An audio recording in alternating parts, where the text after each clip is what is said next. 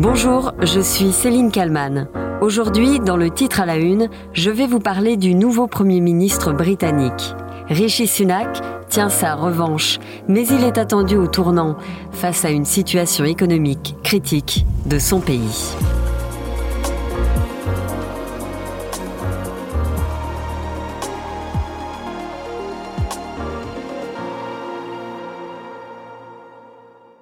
Qui aurait pu imaginer un tel scénario il y a six semaines? Sans doute pas grand monde. Début septembre, Rishi Sunak perd la course à la tête du Parti conservateur face à Liz. À ce moment-là, quand les Britanniques sont interrogés dans la rue pour savoir ce qu'ils attendent du nouveau Premier ministre, voilà ce que certains répondent. Je ne pense pas que le nouveau Premier ministre va faire bouger les choses. Les deux candidats sont bien trop riches pour comprendre ce que l'on vit vraiment. Rishi Sunak, bien trop riche Plus riche que le roi Charles III. C'est factuel. On y reviendra. À 42 ans, il devient aussi le plus jeune Premier ministre de l'histoire du pays et se présente comme le garant de la discipline budgétaire. Lundi 24 octobre, Rishi Sunak est donc désigné à la tête du Parti conservateur. Il bénéficie du retrait de sa seule rivale, Penny Mordaunt. Car Rishi Sunak est le seul à avoir recueilli les soutiens d'au moins 100 parlementaires conservateurs, seuil nécessaire pour participer à l'élection interne de son parti. L'ancien Premier ministre, Boris Johnson, tenté par un retour au pouvoir, a finalement jeté l'éponge. Le mardi 25 octobre, Rishi Sunak est donc reçu par Charles III au palais de Buckingham. Il est officiellement nommé Premier ministre et voici ce qu'il déclare devant une nuée de journalistes. Mais des erreurs ont été commises. Pas à cause de mauvaises intentions, bien au contraire. Mais il y a eu des erreurs tout de même. J'ai été élu comme leader de mon parti et votre Premier ministre pour réparer ces erreurs.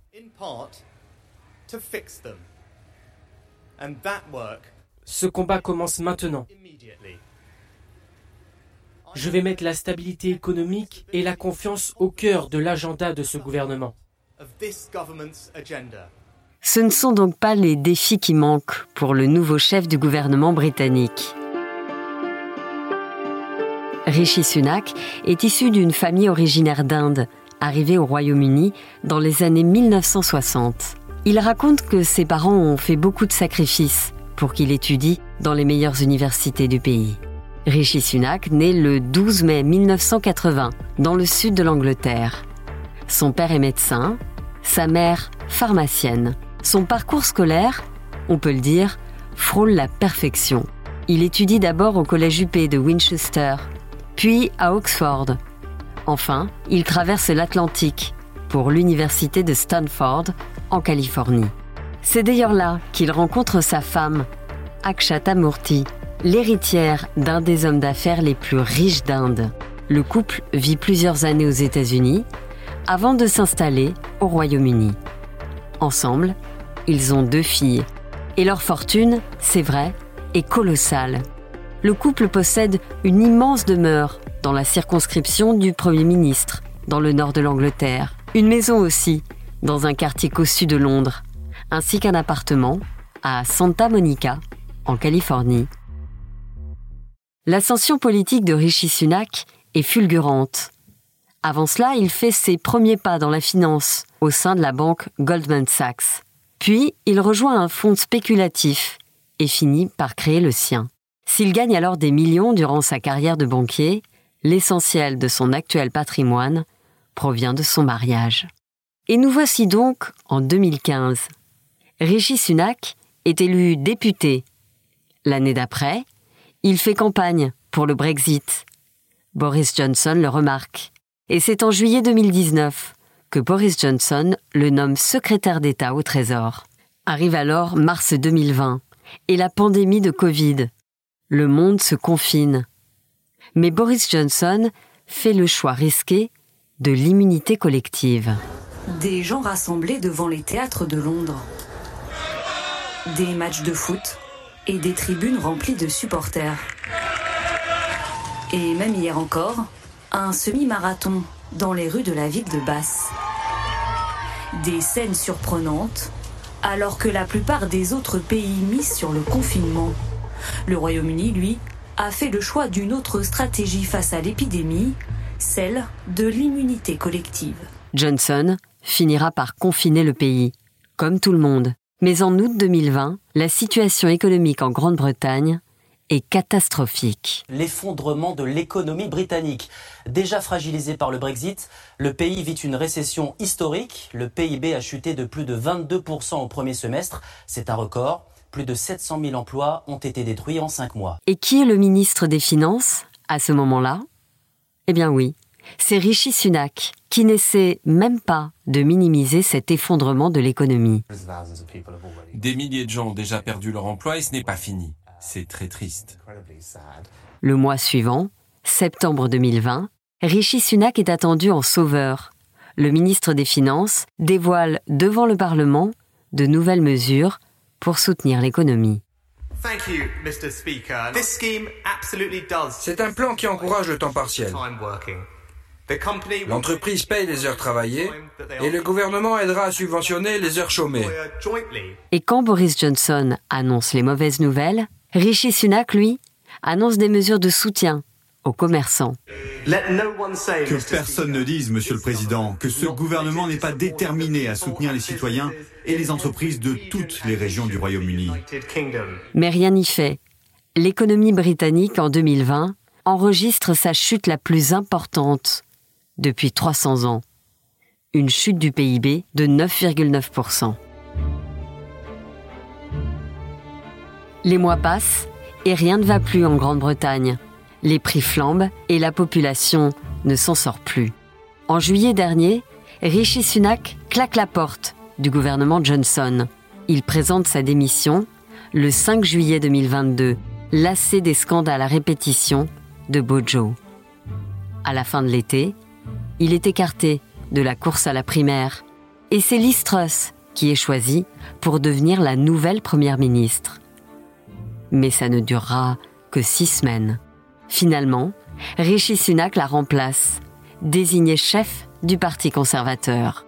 S'il tient sa revanche, il n'a pas d'autre choix que de réussir à sortir son pays de la crise. Mais ça s'annonce très compliqué nous avons appris ce mercredi 26 octobre que le nouveau gouvernement décalait de deux semaines la présentation d'un plan budgétaire destiné à rassurer les marchés.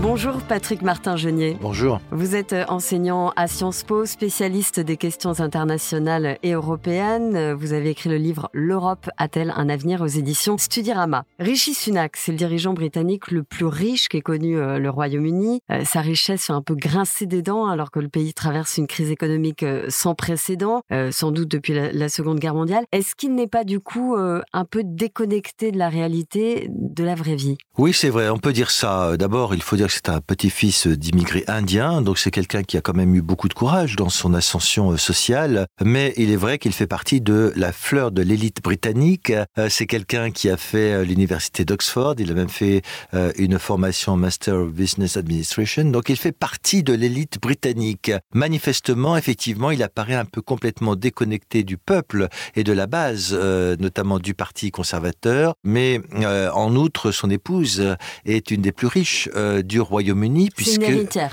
voilà, c'est une héritière. Euh, d'ailleurs, euh, elle est appelée la fille du Bill Gates euh, indien, hein, quelqu'un qui a fait une fortune là-bas. Elle est tellement fortunée qu'elle avait pris le statut fiscal de non domicilié, ce qui lui permettait de ne pas payer beaucoup d'impôts au Royaume-Uni. Cela a fait vilain, si j'ose dire, au Royaume-Uni il y a quelques mois, et donc elle avait décidé de changer son statut fiscal. Et on voit bien effectivement que par rapport à Listrus, qui n'était pas du tout de la même trempe, qui était issu d'un milieu plus modeste, eh bien Rishi Sunak est quelqu'un qui effectivement apparaît beaucoup déconnecté de la réalité. C'est le député le plus riche euh, de la Chambre des communes, à savoir le Parlement britannique. donc euh, ça, effectivement, c'est un problème. D'ailleurs, une anecdote courait lorsqu'il il faisait une compétition contre Listrus pour être élu chef du Parti conservateur cet été, au début du mois de septembre. On disait que Listrus avait des boucles d'oreilles à moins de 5 livres, tandis que lui avait des chaussures de luxe, je ne citerai pas la marque, d'environ 500 livres, un peu plus de 500 euros. Donc on voit bien que là, il est complètement euh, différent euh, des autres candidats. C'est l'élite britannique, l'élite financière, politique, administrative. Et on voit bien que cela risque effectivement de le mettre en décalage par rapport euh, au peuple britannique. Concrètement, c'est quoi son premier défi? Parce qu'il a déjà prévenu qu'il y aurait des, décisions difficiles à prendre. Qu'est-ce que ça veut dire? Eh bien, ça veut dire qu'il va rester sur une position d'une politique très conservatrice qui va consister à limiter l'endettement de l'État, limiter le déficit. Il y a un trou aujourd'hui de l'ordre de 30 milliards de livres, un peu plus de 35 milliards d'euros. Et donc, c'est effectivement un trou fiscal. Il va falloir trouver des recettes. Il ne va pas diminuer les impôts. Hein. non seulement il ne va pas les diminuer, mais en plus, euh, il va euh, continuer euh, peut-être à augmenter les impôts pour financer. Il l'a dit dans son discours d'investiture hier devant le Downing Street. Il dit le défi aujourd'hui, c'est de financer le service public, notamment le service national de santé, dont on sait qu'il est en mauvaise situation. Effectivement, il ne va pas diminuer les impôts. Il risque même de ne pas donner de garantie sur l'augmentation de la facture énergétique pour les ménages. Ça va aller jusqu'au mois d'avril 2023, mais il n'a pas donné de garantie après. Donc on voit bien que sa politique sera d'abord une politique très orthodoxe sur le plan budgétaire et financier, ce qui ne va pas nécessairement aller euh, dans le sens des ménages qui subissent aujourd'hui euh, le contre-coup de l'augmentation de la facture énergétique. Ouais, c'est ça, ça va être très compliqué pour les ménages. Il y a eu beaucoup de manifestations contre la vie chère, euh, les, gens qui déchiraient leurs factures énergétiques. Sa priorité aussi, il l'a dit, c'est de rassembler le parti et rassembler le pays, mais ça va être compliqué. Alors, ça va être extrêmement compliqué, c'est une, une tâche extrêmement ardue parce qu'en réalité, les conservateurs n'ont plus de légitimité aujourd'hui. Et de surcroît, c'est vrai pour Rishi Sunak, encore Listrus avait-elle été élue par la base du Parti conservateur, mais c'était 0,03% du corps électoral. C'est un parti qui est complètement éclaté oui, il est complètement éclaté parce que vous savez, le Brexit a absorbé cinq premiers ministres euh, qui sont euh, passés et puis avec l'Istrus, ça a été un chaos euh, phénoménal. Et donc c'est un parti qui a perdu la boussole en quelque sorte hein, de son électorat. Et c'est vrai également pour Rishi Sunak qui, lui, n'a pas été élu par la base du Parti conservateur. Il n'y avait plus que lui qui était candidat.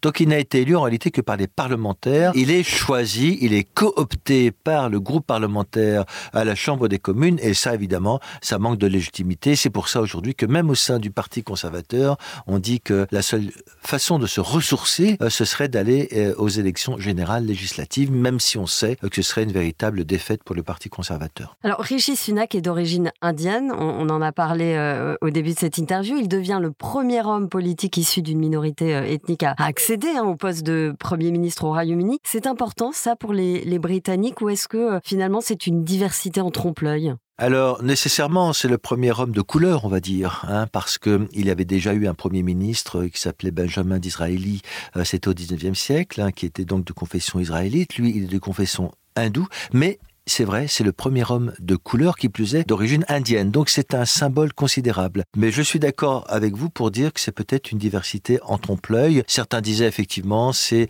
euh, le succès euh, de l'égalité raciale, du multiculturalisme, mais il n'empêche que euh, la majorité de la communauté hindoue souffre des conditions de vie difficiles. La majorité vote de Labour, donc à gauche. Effectivement, lui, il est en décalage, y compris par rapport à sa propre communauté. C'est un homme richissime. Décalage même par rapport à la population britannique. Alors évidemment, c'est un succès pour euh, la communauté euh, hindoue, pour la diversité, mais c'est vrai que c'est une diversité en trompe-l'œil, car au final, c'est quelqu'un qui est issu de l'élite britannique, euh, étant passé par les plus grandes écoles, notamment Oxford. Alors il s'est entretenu avec Volodymyr Zelensky, Joe Biden, après avoir reçu les félicitations de nombreux chefs d'État, il a affiché son soutien à l'Ukraine. C'est évidemment très important. Oui, alors ça, c'est la chose qui ne changera pas. Hein, effectivement, donc Joe Biden a appelé euh, Rishi Sunak. Euh, Rishi Sunak a réitéré son soutien à l'Ukraine. Ça, c'est vraiment très important. Au moment d'ailleurs où aux États-Unis, il y a quelques petits problèmes par rapport à cela. Donc, effectivement, c'est important. Et le président des États-Unis, à chaque fois, a réitéré cette relation spéciale avec le Royaume-Uni, même si euh, cette relation spéciale s'est dégradée au fil des ans. vous savez qu'on parle beaucoup du protocole nord-irlandais, que Joe Biden étant lui-même d'origine irlandaise, il a demandé expressément au Royaume-Uni d'essayer d'être plus constant conciliant avec l'Union européenne sur cette question irlandaise. Le soutien à l'Ukraine est indispensable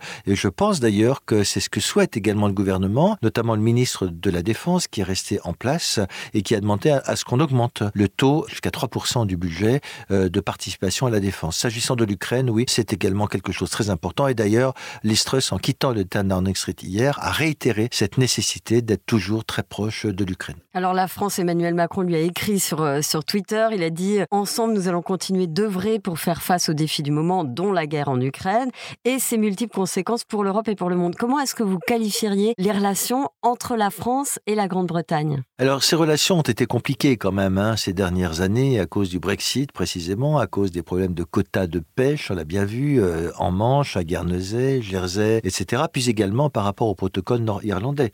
Euh, il y avait de gros problèmes et l'Istrus souhaitait mettre un terme unilatéral au protocole sur l'Irlande du Nord. Et donc les relations ont été assez compliquées, même si personnellement entre Boris Johnson et euh, Emmanuel Macron, il y avait plutôt de bonnes relations, hein, parce que Boris Johnson parlait français, il aime bien la culture française. Au final, c'est quelqu'un d'européen, mais il était pris dans une logique nationaliste et populiste. Et rappelez-vous que l'Istrus, lors de sa campagne, n'avait pas voulu dire si Emmanuel Macron, la France, était un pays ami ou ennemi, en disant je laisse euh, les gens voter pour cela. Bon, donc c'était pas très adroit. Euh, Emmanuel Macron avait rencontré euh, Listrus aux Nations Unies, s'est plutôt bien passé. La relation entre la France et le Royaume-Uni a été compliquée, mais il n'empêche que le Royaume-Uni reste une grande puissance.